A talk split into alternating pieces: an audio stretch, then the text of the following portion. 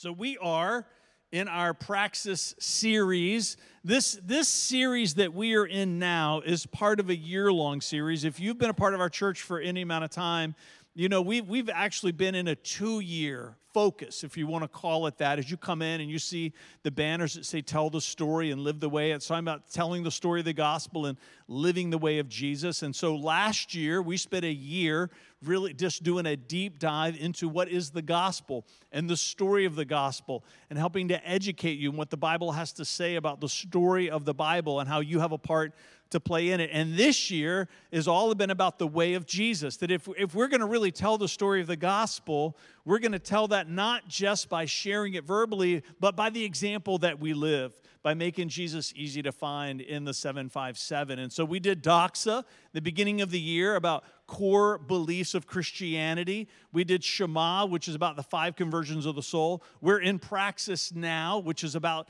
really about this, this idea of spiritual formation and the character of Christ forming in us for the work of good deeds. And then over Christmas, we'll do Shalom, which is all about peace. Those four are talking about the way of Jesus' beliefs, the way of his character, the way of his obedience, the way of his peace. It's the language of discipleship here at City Life. And so, if you're new or if you're newer, then this helps put into context why this series is important to us. It's part of our discipleship language. This is the phrase that we've been working off of here each week is that you and I must decide what we believe is waiting for us after we die. Because what we believe about that day should ultimately determine how we live out our lives between now and then. We understand, each of us, we're on a timeline. Life started for us, but at some point, life is going to end. What you believe is going to happen after it ends for you should be instructive for what we're doing between now and that moment. Matthew 16, 24 to 27 has kind of been our anchor text and has been for years as we talk about the character of Christ. It says, Then Jesus said to his disciples, If any of you wants to be my follower, you must give up your own way and take up your cross and follow me. If you try to hang on to your life, you will lose it. But if you give up your life for my sake, you will save it. And what do you benefit if you gain the whole world? But lose your own soul. Right? Jesus is saying many things there, but one of the things that he's saying is that if, if you gain the benefit of everything that this, this temporal experience has to offer you, but, but you chase that instead of chasing the character of Christ, then we're going to live a life that we would say is less. And what do you benefit if you gain the whole world and lose your own soul? Is anything worth more than your soul? For the Son of Man will come with his angels in the glory of his Father. And listen to what it says will judge all people according to their deeds. And that word in the Greek is praxis, which gives us this series. Praxis doesn't just mean good deeds, it means good deeds that come from good people. And we know the only way that we can be good people is if we are living out the character of Christ.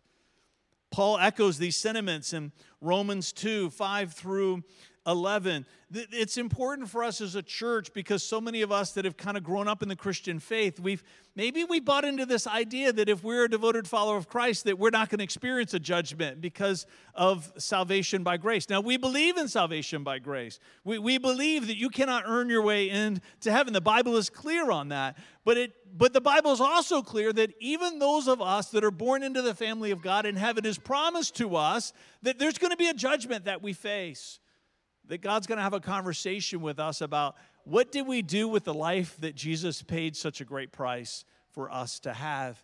It says we're going to be judged according to our deeds, the things that we did. The Bible's ambiguous about rewards and consequences. Can I tell you, I'm glad that it's ambiguous about rewards and consequences because I think Jesus wants our motivation for doing good deeds is because it's good to live your life that way. He wants us to know that we're going to have to give an account for it, but He doesn't want us to be motivated by rewards and consequences. He wants to be motivated because doing godly and good deeds is the best way that we can live. For too many people, churches have become places where people want someone to tell them all the right things to do and all the, the, thing, the wrong things not to do, right? Just give me a list, Fred. Tell, tell me what I should and shouldn't do. I found over 20 years, we've been sharing this each week, a pastoral ministry that if we teach people how to be virtuous, everything else tends to follow.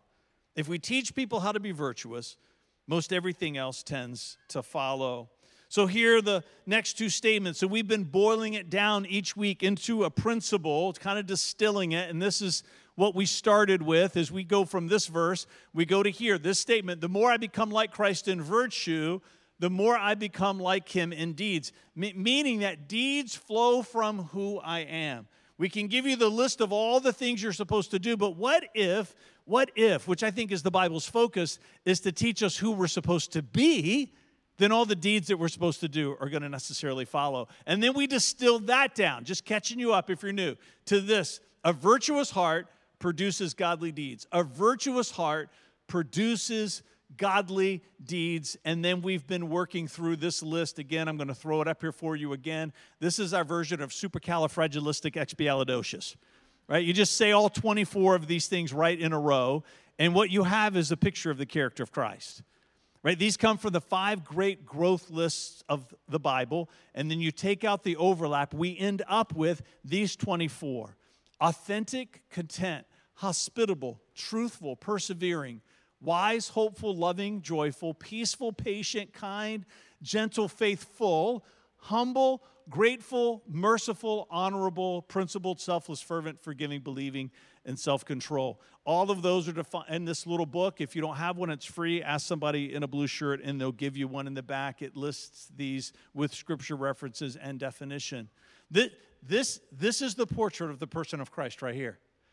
And, and so when Jesus says, Follow me, take up your cross and follow me, th- this is what he's talking about. He's saying, Become this person, and I'll help you get there. Because if we become that person, every godly deed that's been assigned to you and to me is going to be a, a natural outflow of our lives right? How many how many people live in a home where you have jobs or chores that are assigned to you? Anybody else? Am i the only one? Nobody else has chores in this. Yeah thank you. I see your mike's hand up went up fast right? We, we, we have we have lists. Vanessa gives me lists of things to do. We give our kids lists of things to do. You you have chores. You have responsibilities in your home. If you're in a single adult you're probably giving yourself lists of things to do God has lists of things that He wants us to do for Him, things that He's apportioned to us, things that He has assigned to us. And He knows if, if, that if He can get our heart right, then all the deeds are going to come. Godly deeds flow out of virtues, and virtues flow from pathways.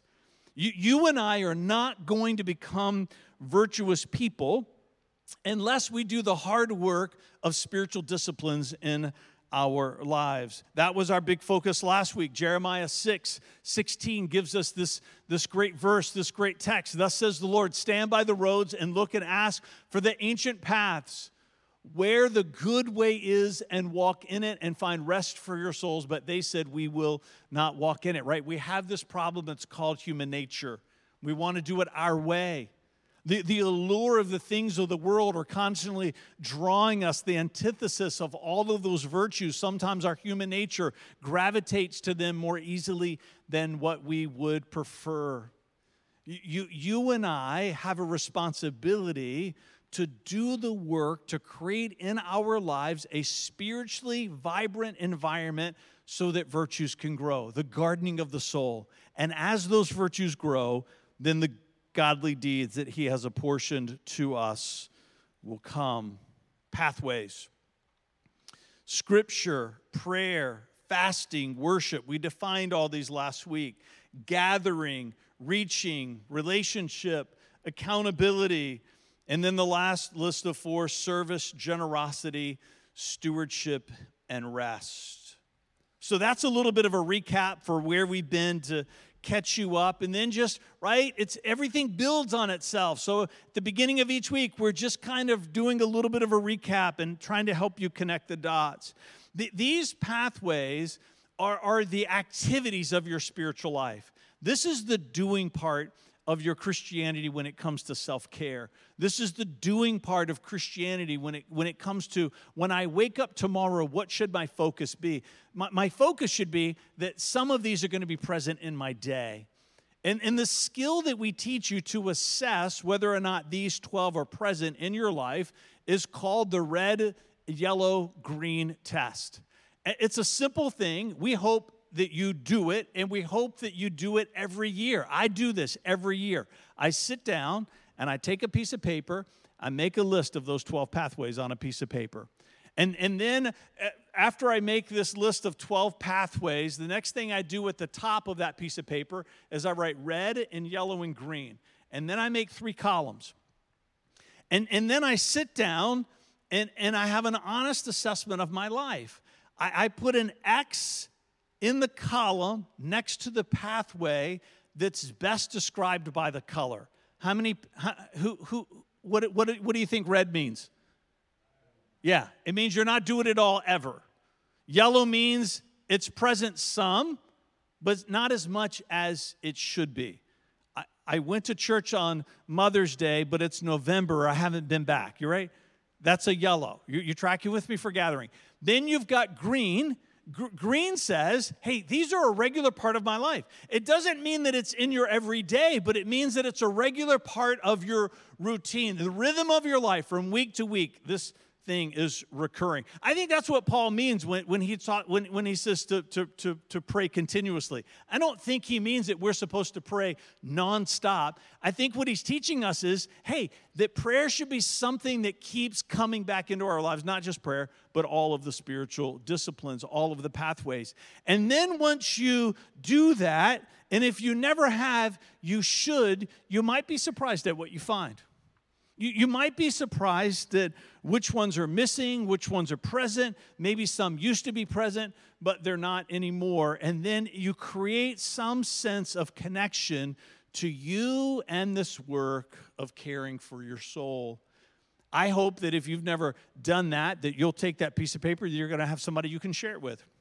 If you're married, sit down and do it together with your spouse, if you've got a family and kids are old enough to understand this, sit down, everybody do it together and talk about it. It, it creates an opportunity for you to begin to have a conversation that is vulnerable and transparent about where you are in your spiritual life. If, if these pathways, this is, this is what I have found, if these pathways are not present in your life, the character of Christ is usually lacking in your life as well. You with me? If you don't tend to the garden, what's supposed to grow there isn't going to grow, and the things that aren't supposed to grow will grow more easily. If you've ever had a garden, if you don't tend to it, the weeds tend to grow a lot easier than they should. We don't do anything with our yard, nothing. My philosophy is if grass can grow in this parking lot, right? It can grow in my, in my yard. We're, to cut it, we're, we're, we're, we're going to trim it. Can, can I just tell you the same thing is true for your heart? The, the things are going to grow there that aren't that you would prefer not be there if you're not attentive to it. Red, yellow, and green. Pathways lead to virtues which produce godly deeds. Pathways lead to virtues which lead to godly deeds. And you and I, according to Jesus, the Apostle Paul, and all the rest of the New Testament says that we're going to stand before God one day and we're going to have a conversation about the life that we lived. So, tonight and then next week, we're going to work through what we call the pathway principles. There are 12 pathways, and there are 12 principles that govern the pathways. God willing, we're going to do six tonight, and then we'll do six next week. Principle of concurrence. Somebody say concurrence. The principle of concurrence. The verses are going to be up there on the screen. If you're a note taker, also, the notes are online every week that we're working off of. You can always download. The principle of concurrence. Concurrence means that, that, that things are happening at the same time, even though they're not the same thing. Things are happening at the same time, even though they're not the same thing. We see this in 1 Corinthians 12 and in, in, Ephesians 4. Now, that's talking about spiritual gifts, but the underlying principle of 1 Corinthians 12 and Ephesians 4 is the principle of concurrence, Me- meaning that you need all of those spiritual gifts that it's talking about in those two texts present for a church to be healthy and vibrant. That we're not supposed to just say, if we've got these two, we don't need the rest. No, we need all of them operating together. The same is true for pathways, the principle of concurrence. We need all of them operating together in our lives. They are not preferential, but all essential. Our personalities and callings might make us more predisposed to some rather than others, but we need all of them active in our lives. So, so let's say that I posted on social media and said that I wanted to get in shape. And and and that and, and that that I needed your help to list for me the things that I should do in order to be physically healthy. What would be some things that, that you would post? Raise your hand. Yes. Go to the gym. Yes. Somebody else. Cam. Get some sleep. Yes. Somebody else. Drink water. What was that?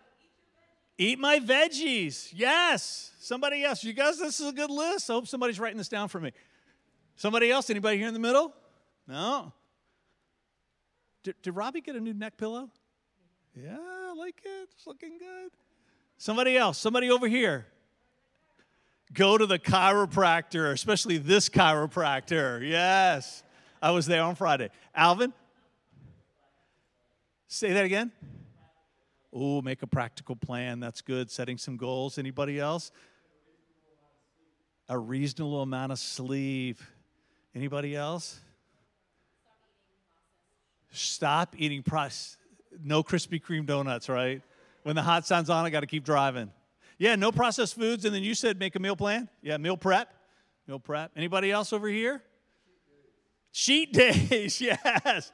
That's so good, Darlene. Regular doctor visits, they did not, but that's an important part of it too, right? If, if we had the time, we would keep putting things on that list. And, and then if I said to you after that post and that list of, let's say there's 25 things, and my response is, okay, I'm going to do these two, and everything's going to work out. You would say, Fred, that's not how it works. You, you can't do two of the 25. Maybe you start with two of the 25. We're going to get to that in just a minute. But, but at some point, all of them need to be present in your life if you're going to be healthy. The same is true for our immaterial self. We can't just pick one or two pathways. We might start with one or two, but the principle of concurrence says they all need to be present. Somebody say concatenation. Principle of concatenation. We joke that that's a good Christian curse word right there. It's got some emphasis to it. What in the concatenation is going on around here? When I was growing up, my mom's was Jiminy Cricket. Anybody else have that? Maybe yours are like, I don't know what kind of household you grew up in because but when my parents were upset, they would say different things, right? So I didn't grow up in a cursing household. We grew up in a Christian cursing household. So concatenation is, is was one of ours. This is the action of linking things together in a series. So this principle comes to us out of Genesis 1. What happened on day two needed day one to happen. And day three needed day two, and day four needed day three, and day five needed day four. You with me? There's a lot that the story of creation gives to us. One is the principle of concatenation, meaning that certain things need to happen so certain things can follow. Genesis 1. You don't have to have all of these pathways to get started. You pick a few and you begin. It's the principle of concatenation. You've got to create some momentum in your life. You've got to pick some and then you've got to get moving. Perfectionism is one of the greatest thieves of progress because we say if we can't do it perfectly, we won't do anything. The biggest procrastinators also suffer, suffer from, from perfectionism, if you didn't know that. Every life transformative journey that lasts is a step upon step. If these spiritual pathways are almost void in your life, I would give you three to start with. There is scripture, there is gathering and there is service. That's, those, that's a great on ramp for you into this life of spiritual disciplines. It's a good day one for you in your self creative journey of, of, of, spiritual formation. Be, because as you read the Bible, as you gather together with other people, and as you begin to serve, those three things begin to bring you into experientially with all the other pathways. And as you begin to experience those other pathways, there's something about you that is drawn to those pathways. And so I say to you, if you're not doing any, don't try to do all 12 next week. You're not going to make it. You're going to get discouraged, discouraged and give up. You need an on ramp. Scripture, service, gathering. Three, three things that you can do as an on ramp in your life. Somebody say completeness. The principle of completeness. This is James 1:17. It says, every good thing given and every perfect gift is from above. Let me read that part again. Every good thing given and every perfect gift is from above, coming down from the Father of lights, with whom there is no variation or shifting or shadow. That's out of the New American Standard. I, I love that rendering of it, this, this idea that there's no shifting in him. And that, that means a lot of things for us, but one of them it certainly means is that there will never come a time in human history where every good and perfect gift will not come from him. It was true 2,000 years ago, and James, writing under the inspiration of the Holy Spirit, is saying, hey, even if Jesus doesn't come back, right, for another 2,000, 10,000 years, it, it will not change. Every good and perfect gift will always come from our Father in heaven, the principle of completeness. It, it's this idea that there is a, a longing in our heart for what's best. And James is there to remind us that what's best always comes from his hand. Let's, let's compare this to, to marriage just for a minute. Do you know why extramarital relationships are so sinful, aside from the pain of being betrayed for the innocent spouse? Listen to this it's saying to God, What you created for me isn't enough. It, it says, I don't trust you. Idolatry is an extramarital affair spiritually, saying to God, You aren't enough for me. Not that there aren't other experiences in this life that we find meaningful and enriching and enjoyable. We're not saying that. But the question we need to ask is are, are we going to those things because we haven't first fully embraced a spiritual life? These must be our foundation. Building our homes needs a foundation. If you don't get that right, everything else is hopeless. The same is true for our spiritual lives. These pathways, they form a foundation for us. And if we believe that every good and perfect gift comes from our Father in heaven, it, it, means that we've bought into this idea, this belief that when God puts these things in front of us, when He says, do these things, that we've got to see them as good gifts that come from a perfect Father, and that He's asking us to do them, not because He's a taskmaster, master, but because He has our best interest at heart. Eh, when we begin to see God for who He is as a perfect Father, then the things that He asks for us, we should be drawn to them and not drawn away from them. The principle of completeness. Every good and perfect gift comes from our Father in heaven. Somebody say connection. The principle of connection, Psalm 119, 171 says, Let praise flow from my lips, for you have taught me your decrees. Let praise flow from my lips, for you have taught me your decrees. This, this, this psalm here is, is teaching us about this idea that the pathways are connected to each other.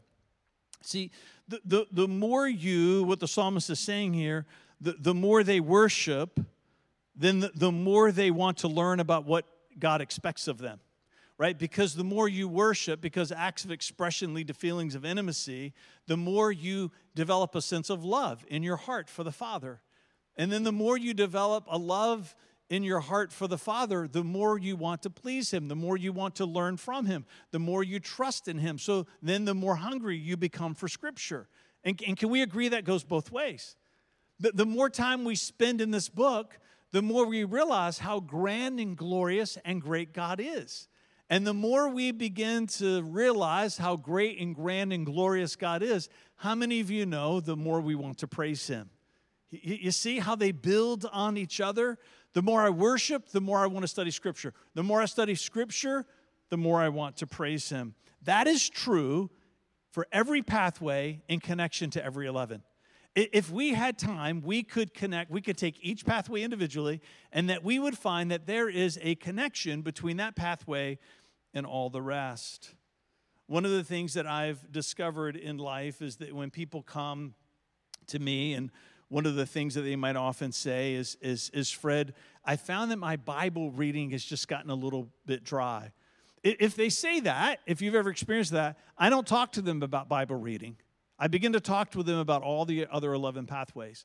If someone comes and they're struggling with one, I usually say, Have you done the red, yellow, green test? And then they might say, No, or I haven't in a while. I'll have them do it. And then we sit down. What, what I find is that if any one of these pathways is lacking in your life to the point where it just lacks any meaning for you, my experience has been that there are a host of the other pathways that are missing, meaning that those other ones give life to each one. And, and then if you're trying to live off of a diet of just a few, at some point, at some point, there's something inside of you that's hungering for the rest. And I think that's put in us by God to draw us to these other things. The principle of connection, service and relationship have a great partnership with each other. The, the, the, the more you find yourself actively in service in a church, the more you find yourself relationally connected to people in the church. Because if you're sharing time and space and meaningful activity with people, relationships are formed. People that tend to find themselves feeling emotionally and relationally disconnected from the church I find are often people that don't serve in the church, right? You see how those things are connected. And then the more I serve and the deeper those relationships go, guess what? The more excited I am about serving because I want to serve these people that I now know and love, right? All the pathways have this beautiful connection with each other. Fasting and prayer is a partnership. Again, I'm picking some that are the most popular, and the most familiar to connect you with this idea that it's true for all of them. So many times in Scripture, fasting and prayer is mentioned by Jesus and also Paul in his writings almost in the same breath. The, the more you fast, we joked about that last week, right? About what, what people resist fasting, but, but you give yourself to this moment where you experience hunger. It, it, it helps you focus on other longings that are present in your life that maybe you haven't noticed. You, you set aside food and let your body feel hunger it sensitizes you to other hungers, especially spiritual hungers. And especially, it sensitizes you to this experience of prayer. And then the more I pray, the more I want to stir up those other appetites and the more I fast. You see, the principle of connection is there for all 12 of the pathways. The principle of comprehension. Somebody say comprehension. Somebody say hot dogs. I know, see. I know what you're thinking about. You like them undercooked or a little char? All the undercookers, raise your hand. I want my hot dog a little undercooked. Raise your hand. And I'm raising my hand with this one if you like a little char on it. and I know, see? Dom said he likes them a little burnt. I said, we don't say burnt, we say char, right? Because then it sounds a little better. Like a little, like a little char. Like a little char. All right. Just a little commercial break for after church. Now back to our regularly scheduled program. The principle of comprehension. One of my favorite stories in the Bible is John chapter 3, where Jesus talks with Nicodemus. Now, it's not just one of my favorites, right? Because he lays out this, this, this clear path to what it means to be born into the family of God. But it, but it also gives us an important word in Christianity that many scholars, and I agree with them, is the birthplace of amen, which is what we use to end prayer. Because in Deuteronomy, we have one of the names that God gives himself, and he refers to himself as Aman El, which means that he is the faithful God.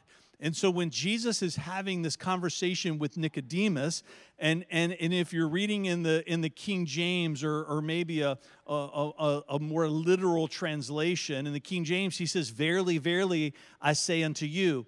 If, if it's literal but a little bit more modern, it substitutes in truly, truly, I say to you. But, but in Aramaic, what he was saying was aman, aman and it was an alliteration for the Hebrew word aman because the, in Aramaic there wasn't a word that existed. And, and he was saying to Nicodemus, who is a religious leader, this is what he's saying, right? He's saying, hey, God is a faithful God. I am from him, and everything that I say, you can say to it, Aman El, because it's true, because it comes from a faithful source. And so over time, that created a tradition that as Christians prayed, they would end with this phrase, Amen, because they were saying, God, we trust in you, we believe that you're true, and we believe that you are faithful. And so even still today, we say Amen in Jesus' name. But Jesus was talking to Nicodemus about something else that's important.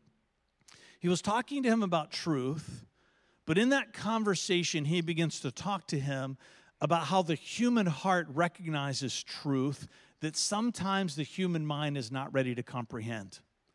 He, he, he makes that statement to him about the wind blows wherever it, it wills. And, and, and because there wasn't really any meteorological science back then, he was saying to Nicodemus, Nicodemus, you can't explain the wind. You can't explain how it works. We hoist a sail, it takes us places, we, we travel, we, we, we feel the truth of it because we've experienced it, but our minds have not yet caught up to it. And, what Jesus is saying to Nicodemus, there's, there's going to be times in your life where maybe you don't fully understand it or you can't yet quite explain it, but in your heart you feel the truth of it. Don't be afraid to follow your heart. It's a beautiful conversation that he has with Nicodemus. And it's an important part of what we believe about pathways because you might say, Fred, this is the series is a lot. This is there's a lot of information that we're we're, we're talking about. It's it's a lot to digest. And I would say, yes, it is. It's going to take time if it's all new for you. But but my challenge to you is the same challenge that Jesus gave to Nicodemus, that you don't don't let your head get in the way of your heart. If, if it feels true, then, then yes, let your mind go on a journey of curiosity and learning and understanding. We're not saying set it aside, but, but we've, we, we're all this product, right, of this, this age of reason and this idea of the scientific method. We've, we've lost the ability to trust the intuitiveness of the heart to sense what is true, the principle of comprehension. And my last one is this the principle of conviction. Somebody say conviction. We often only think of this word in the negative, but it has a powerful counterpart as well that is positive. Meaning that the more that I do them, the more that I do these pathways in connection with all the rest of them, the more hungry I'm going to become for them. You literally begin to crave spiritual vibrancy in your life. In Matthew 5 6, Jesus says, Blessed are those who hunger and thirst. That word hunger means to crave, it means to seek with an eager desire. That word thirst means to long for eagerly. Jesus is saying something inside of us is yearning and longing for good things. Something inside of us is also yearning and longing for things that aren't so good. You've got to decide what appetite you're going to feed. And the more you feed which one is the hungrier that it gets. Let me say that again. The, the more you feed which one you pick, the hungrier it gets. We, we want to be a church that encourages you to feed the appetite inside of you for the character of Christ. And in doing so, a desire for pathways will come and good deeds will follow. I'm going to invite the keys to come up. Let's put that last slide up with that verse. Let's look at it again. This is important to us. And Jesus said to his disciples, If any of you wants to be my follower, you must give up your own way and take up your cross. A lot of, a lot of what we're talking about in this series, right? It, it means that we're going to have to lay some stuff down if we're going to be able to pick some stuff up. And then Jesus says, and follow me, which is part of his way of saying, hey, I'm, do- I'm doing it too. He's saying, will you do it with me? And if you try to hang on to your life, right, doing it your own way, you're, you're going to lose it. But if you give up your life for my sake, you will save it. And what do you benefit if you gain the whole world but lose your own soul? Is anything worth more than your soul? For the Son of Man will come with his angels in the glory of his Father and will judge all people according to their deeds. Good, godly deeds that flow from good, godly people. That's what this series is about. Let's change gears for a minute here. We're doing this every weekend in our, in our service. We call it our welcome home moment. Not because we want to welcome you to this church, but because we want you to be welcomed into the family of God. Because if if if if what you believe about Jesus isn't yet settled, then this whole sermon series is is step 2 for you, right? S- step 1 is what do I believe about Jesus and do I understand what he did for me? Because we believe that every person, no matter who we are, no matter how old, how young, no matter what our personality is or what generation we're from, we all share the same deep desire, the same deep need, and that's to know God and to be known by Him. All of us are born into this world with that desire inside of us, and it's always there calling out to us for attention. But we also believe this not only do we share the same need, but we share the same dilemma. Because you and I were born into this world separated from God. And even if we've been living the best life that we can, the best life that we know, we've made mistakes, we have regrets. And, and, and the Bible calls those regrets sin, and, and that sin, it keeps us separated from God right? So here we, we have this heart that wants to know God and to be known by Him, but yet we're born into this world separated from Him. And then by the life that we live, we keep ourselves separated from Him. And then one day when this life comes to an end, we're going to have to stand before Him and give an account for our lives. And it breaks our heart to think that there will be people that for them, that will be the first time that they ever have a sense of knowing God and being known by Him. And we want to change that because the consequences are high. The stakes are high because the Bible teaches us that the smallest of sin is worthy of eternal death, but then that's where Jesus steps in and he says, I have good news, or what we call the gospel. Second Corinthians 5:17 says, If anyone's in Christ, they're a new creation. The old is gone and the new has come. Jesus says, I, I've come to change you on the inside.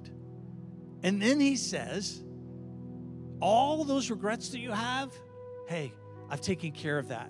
That when I died on the cross 2,000 years ago, I paid the penalty that you deserve for every mistake that you've ever made.